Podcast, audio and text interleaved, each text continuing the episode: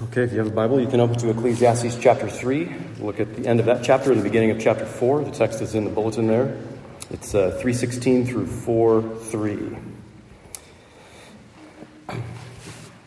So, Ecclesiastes, um, uh, it's, it's an exploration of life under the sun. That's a phrase that you see repeated uh, throughout the book. It's an exploration of life uh, lived in this world, life largely from the perspective, it's like without regard to God really. That's um, without reference to the one true God. Uh, this is a world, this world under the sun, where corruption and injustice and oppression are not just all too, all too familiar problems, they're problems we cannot fix under the sun. We can't fix those problems. Um, sorry to burst your bubble if you thought we could fix those problems injustice and oppression. These are recurring themes uh, in this book. and here, Ecclesiastes is he's expressing great frustration with this reality. In fact, the, the book of Ecclesiastes, uh, we could say it's largely an expression of frustration. Uh, it's an asking of deep and painful questions to which there seem to be no answers in this world under the sun. What if there were no solution to the ongoing problem of injustice and oppression? I mean, that's an honest question that a lot of people ask, and a lot of people struggle to answer.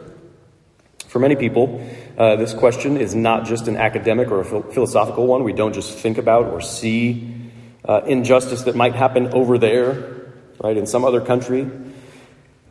we suffer injustices, we suffer oppression. And those who suffer often find no compassion or comfort in a world like this. So, where can we find comfort when we cannot change or escape what we suffer? So, we're not just asking about where we can find relief from and escape from the suffering of injustice or oppression. Where can we find comfort when there is no relief? When there's no hope for relief? Let's consider uh, not just the questions that Ecclesiastes raises here, but, uh, but the answers that the gospel of Jesus Christ provides. Let's talk about that this morning. So let's pray, and we'll read the scripture. Father, your scriptures are honest about what we face in this life, uh, more honest than we often can be. we pray that you would help us to wrestle honestly with your scriptures uh, and to be changed by them. We pray that you would show us Jesus and help our faith by your Spirit for our life with you. We pray in Jesus' name. Amen. Moreover, I saw under the sun that in the place of justice, even there was wickedness. And in the place of righteousness, even there was wickedness. I said in my heart, God will judge the righteous and the wicked, for there is a time for every matter and for every work. I said in my heart, with regard to the children of man, that God is testing them, that they may see that they themselves are but beasts. For what happens to the children of man and what happens to the beasts is the same. As one dies, so dies the other. They all have the same breath, and man has no advantage over the beasts for all his vanity. All go to one place. All are from the dust, and to dust all return. Who knows whether the spirit of man goes upward and the spirit of the beast goes down into the earth? So I saw that there is nothing better than a, that a man should rejoice in his work, for that is his lot. Who can bring him to see what will be after him? Again, I saw all the oppressions that are done under the sun, and behold, the tears of the oppressed, and they had no one to comfort them. On the side of their oppressors there was power, and there was no one to comfort them. And I thought, the dead who are already dead are more fortunate than the living who are still alive. But better than both is he who has not yet been and who has not seen the evil deeds that are done under the sun. This is the word of the Lord. Thanks be to God. so I mentioned, uh, sorry, I mentioned in the new, uh, newsletter, the email newsletter this week, that as a young adult I was antagonistic to Christianity. It's a story uh, probably a lot of you are familiar with. Uh, I used to look for opportunities to argue with my Christian friends. Uh, or maybe just opportunities to make fun of them for holding what were obviously ridiculous beliefs, right? Uh, one of my main arguments, though, uh, was it, it was against the reality of God. It was the problem of evil. It was the problem of injustice. Uh, I got really worked up about the idea of a God who allows evil to continue, so I concluded, as any logical person would, either God was evil, or God couldn't do anything about evil, or most likely God just didn't exist. I thought that was pretty logical. That's a pretty reasonable argument. Uh, it's intellectual, but it's also one that was easy, easy to get really passionate about, even angry about. And uh, maybe you've had friends that have offered up arguments like that. It's a fairly common argument.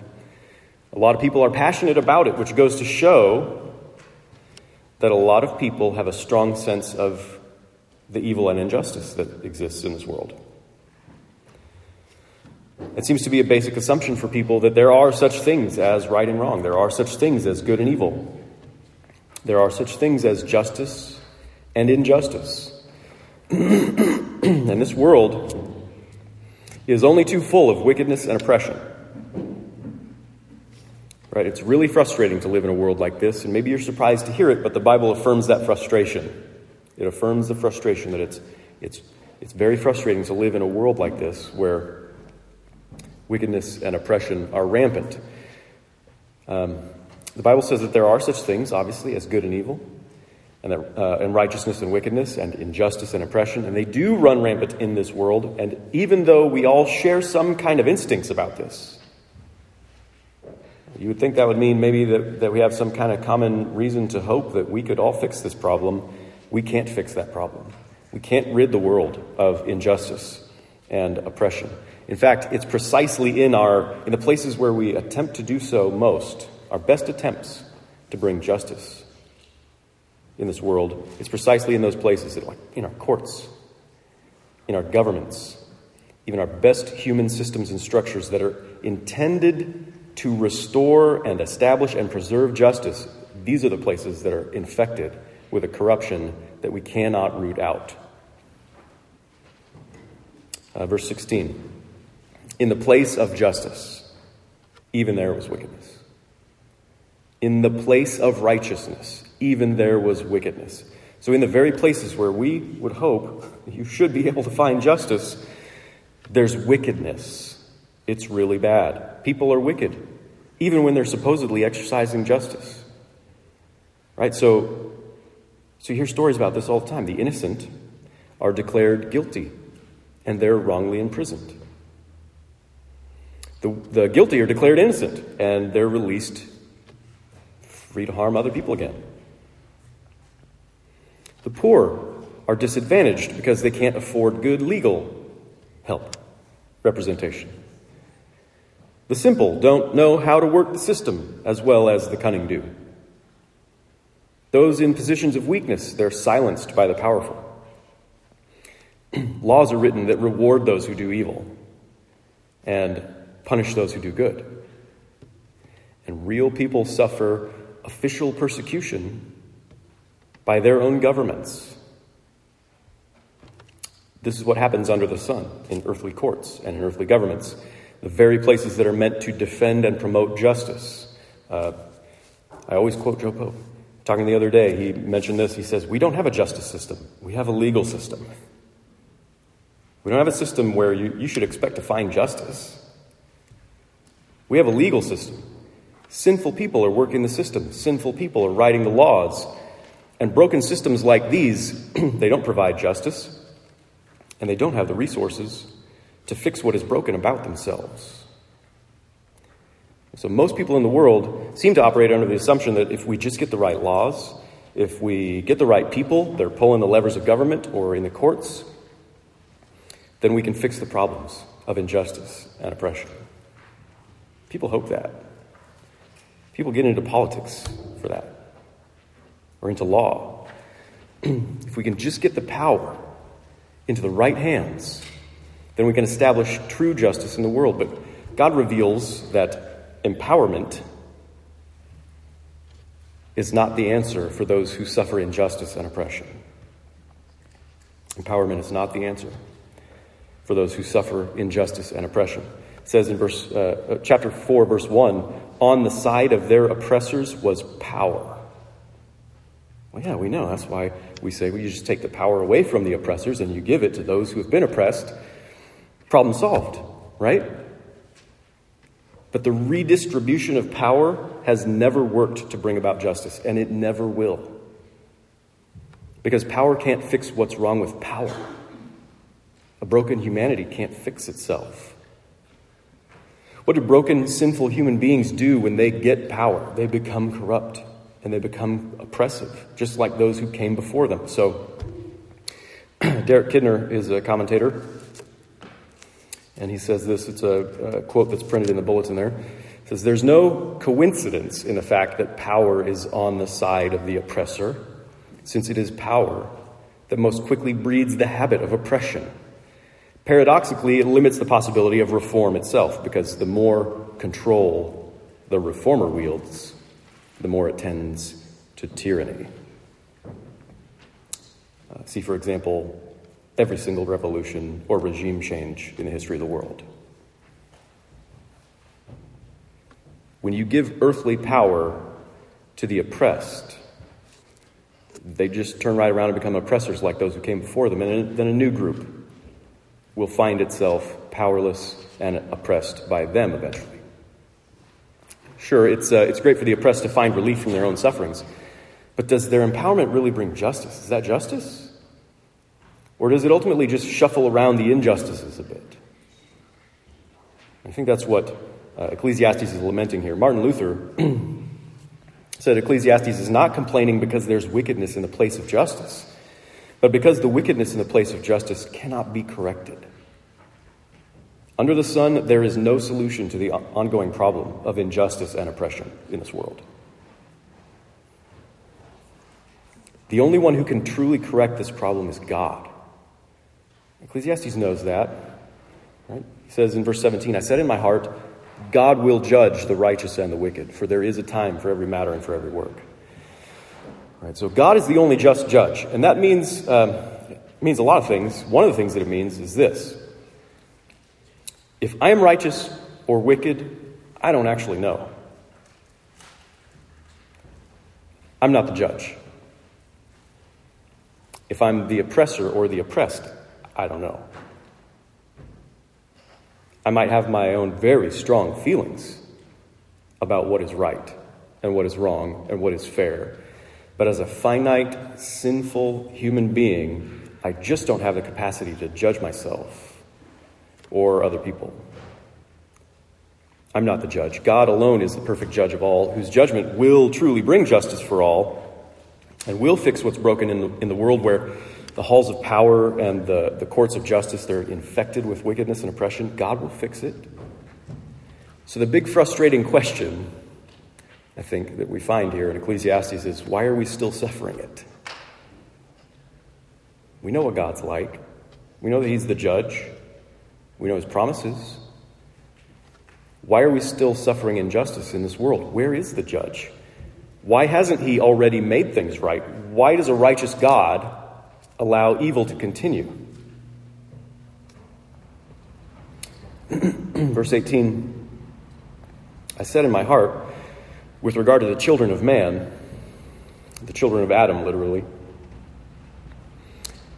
that God is testing them that they may see that they themselves are but beasts. So God allows things to continue as they are in this world under the sun in order to test us. He's not testing us the way we usually think about testing so that, so that he might discover which ones of us are good and which ones of us are bad, right? What kind of people we really are. He's testing us so that we might discover what kind of people we really are. Right? He's testing us so that we might discover what kind of people we are. This might not be the, quite the, philo- uh, you know, philosophical answer to the problem of evil that everybody wants to hear, that really satisfy us all. Uh, but it's a big part of the Bible's answer that there, there are consequences for our sin and rebellion against God. And God lets us face those consequences for our own good so that we can come to some kind of awareness of the gravity of our sin and our rebellion against Him. So that we can come to that awareness. So God, God created the world good, and righteousness and peace reigned until we ruined it. We rejected Him and His ways. We're the ones who brought evil and injustice and oppression into this world. Our people, people just like us. It's easy for us to direct our frustration toward God, who should be doing something about all this injustice, when really this is the world that we've chosen, apart from Him. The world shows us what kind of people we've become in our sin. We're facing the consequences for that as part of God's curse. This is what we're being reminded of here in verse uh, 19 and 20 when Ecclesiastes compares us to the beasts. He says, We all die like beasts, all are from the dust, and to all dust return. Uh, to, to dust all return. Right? This, this language comes from the garden when God cursed Adam. Uh, Genesis 3, verse 19.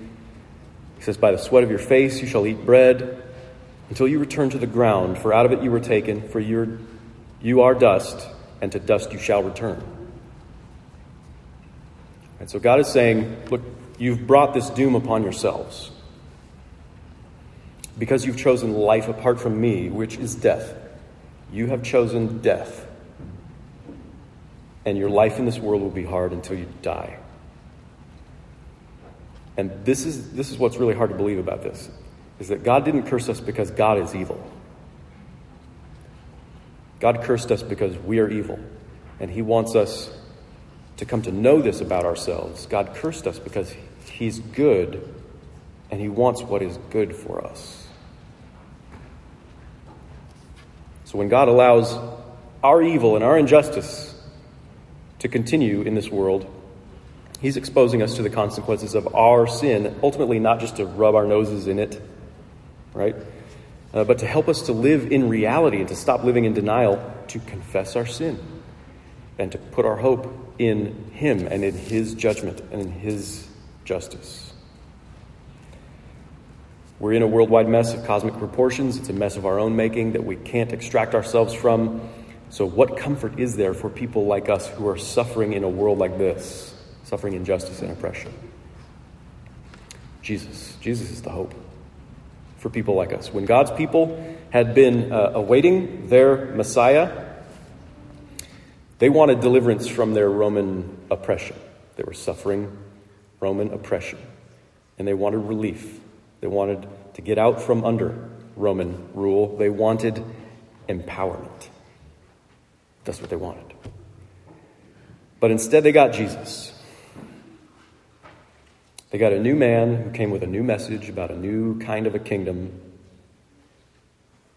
He says in his uh, Beatitudes, Matthew chapter 5, he said, Blessed are the poor in spirit, for theirs is the kingdom of heaven. Blessed are those who mourn, for they shall be comforted. So, earthly kingdoms under the sun are for those who deal in earthly power. The kingdom of heaven, Jesus says, the kingdom that comes from beyond the sun is for the poor in spirit, it's for those who mourn, it's for those who suffer injustice and oppression. The kingdom of heaven is for you if you suffer injustice and oppression. You shall be comforted, he says. And then, after proclaiming this kind of good news, instead of going to overthrow the powers that be, and instead of taking their earthly power and fixing the world with it, Jesus let the powers that be crucify him. Jesus let the authorities capture him.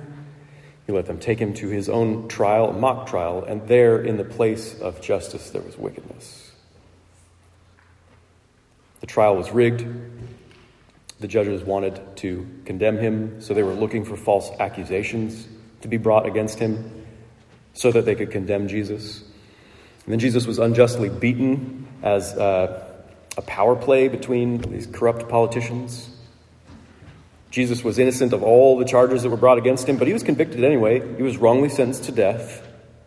But instead of spending time on death row where he might be, you know, given the chance, allowed maybe to appeal his sentencing, he was immediately taken out and he was executed.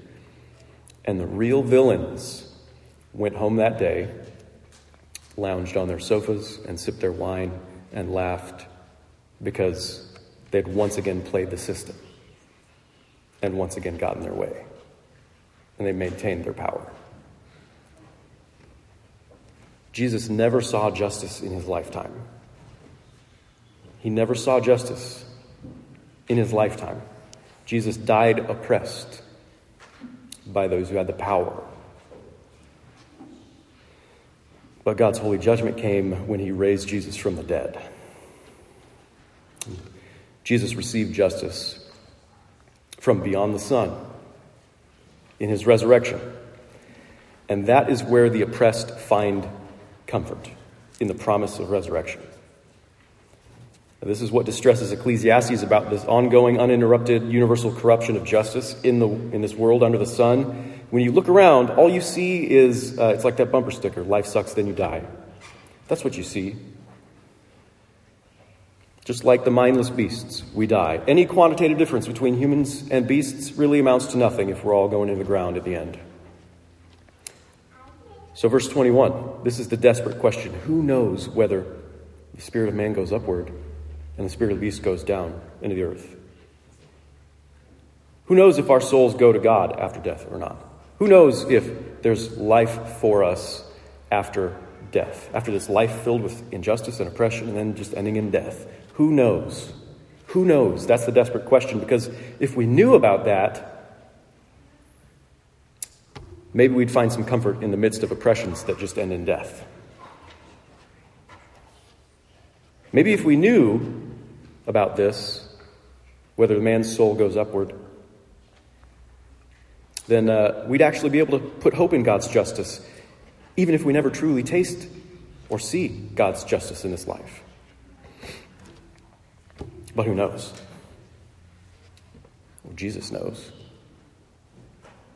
Jesus never saw justice in this earthly life, but Jesus was raised from the dead, and Jesus was vindicated by God, and Jesus received the perfect justice of God. Jesus was not just left in the dust to disintegrate and return to the dust. Jesus was raised to a heavenly life and the good news proclaims that he will raise all who belong to him from the dust to join him. So it's the, uh, the New Testament reading from 1 Corinthians 15 that uh, Joe Hamilton read. Uh, and 1 Corinthians 15 is, is full of similar themes that you find raised in the book of Ecclesiastes. Um, says, If the dead are not raised, if this life is all there is, this life under the sun, this world, it's just life sucks and then you die. And the dead are not raised, and the spirit of, of man does not go upward to God. Then let us eat and drink, for tomorrow we die. That sounds like a quote from Ecclesiastes. Actually, it's from Isaiah. But it sounds like a quote from Ecclesiastes. So the first man, it goes on, it says, the first man was from the earth, Adam. Adam means earth. Adam means he was taken out of the earth and given the name of dirt, basically. He's, he's the, the earth man. The first man was from the earth, a man of dust. The second man is from heaven. As was the man of dust, so also are those who are of the dust. And as is the man of heaven, so also are those who are of heaven. Just as we have borne the image of the man of dust, we shall also bear the image of the man of heaven. Therefore, my beloved brothers, be steadfast and immovable, always abounding in the work of the Lord, knowing that in the Lord your labor is not in vain. So Jesus is the new man. He's the new Adam, the second Adam. He's the new pattern for our humanity. And that means this new humanity, it's not a humanity that overthrows the oppressors and takes their power. That's the old humanity. That's how that works. This is a new humanity that's entrusted to God even if we suffer earthly injustices eagerly awaiting God's perfect justice in the, res- in the resurrection with the assurance that this is coming, this resurrection and this judge, uh, judgment, this justice is coming from God. We're, we're uh, given the assurance of it because of Jesus. The only hope for perfect justice, the only comfort for the oppressed, is to be found in Jesus, the new man, the heavenly man, to bear his image, to be raised with him in a resurrection like his. Jesus himself is the one who will return to fully establish God's justice on earth at the resurrection, the new heavens and the new earth. It says in Acts chapter 17 that God has fixed a day on which he will judge the world in righteousness by a man whom he has appointed. And of this he has given assurance to all by raising that man from the dead. So if, if justice and uh, if injustice and oppression are something that bother you about this world, something you've suffered, the things you've personally experienced and suffered, then you need the promise of God's holy judgment and the promise of Christ's resurrection so that you will see that holy judgment. Um, I remember soon after becoming a Christian in college, a friend asked me this question. He said, If you were to die tonight, how sure are you that you would be in heaven with God? I think it's a great question. Everybody should think about that question for a while. Think about how a Christian should answer that question, right? Because I remember, uh, I reflected on it a bit. The question, if you were to die tonight, how sure are you that you'd be in heaven with God? Uh, thought about, well, how good do I feel about myself? How much have I changed my life since becoming a Christian? Uh, how do I feel today, you know, about my relationship with God? Uh, and I said, with some humility, I think something like probably 40% sure. 40% sure that I'd be in heaven with God. Of course, uh, that just reveals that that I thought my salvation depended on me. how I was doing in my relationship with God, how good I was, how faithful I was. The right answer, the Christian answer, since my salvation depends entirely on Jesus, and since Jesus has already died for my sins, 100%. I'm 100% sure that if I die tonight, I'm going to I'm going to be in heaven with God, right? That's the kind of assurance that Jesus gives us. He gave the undeserving thief that kind of assurance uh, the thief on the cross. It's a wonderful truth about the grace of God toward us. We can ask a similar question, I think. We're going to ask a similar question with regard to our passage this morning. If you were to die an unjust death, suffering at the hands of corrupt officials and persecutors and oppressors, how sure are you that you would see justice after that? You can be 100% sure because Jesus is raised from the dead. Jesus lives in heaven with God, and Jesus will return to judge the living and the dead, the righteous and the wicked, all of us together, with God's perfect justice. You may never see justice in this life, just like Jesus didn't, but the death and resurrection of Jesus are the guarantee that God will bring about his perfect justice. Who can bring us to see what will be after us? Like Ecclesiastes asks. Who can bring us to see what will be after us? Only Jesus. Who can help you with deep doubts about God's character and why He would allow such things like evil and injustice to continue in the world? When, when you struggle with things like that, who can help you? Only Jesus. Who can comfort those who experience nothing but oppression in this life? Who can wipe away each and every tear? Who can promise eternal life and righteousness restored in a new kingdom, a new heavens, and a new earth. Only the new man. Only the risen Lord Jesus. He's our only answer to our frustrations, our doubts, our fears, our most desperate questions about this life and the next. Jesus. Amen. Let's pray. Father, the good news about your Son gives us resources to face a broken world like this uh, with hope and with courage and with love. We can't fix the problems of injustice, but the resurrection of Jesus assures us that you will bring your perfect justice. We pray that you'd help us to keep our eyes fixed on Jesus, who is the pattern for our new life with you. We pray that you'd help us to find comfort knowing that he is our companion through this life and our guide into the next life. We pray that you would help us to find comfort knowing that Jesus is our judge. Your judgment is better than ours, and this is good news. Please, Lord Jesus, come again soon to judge this world and to make all things right. We pray in your name. Amen.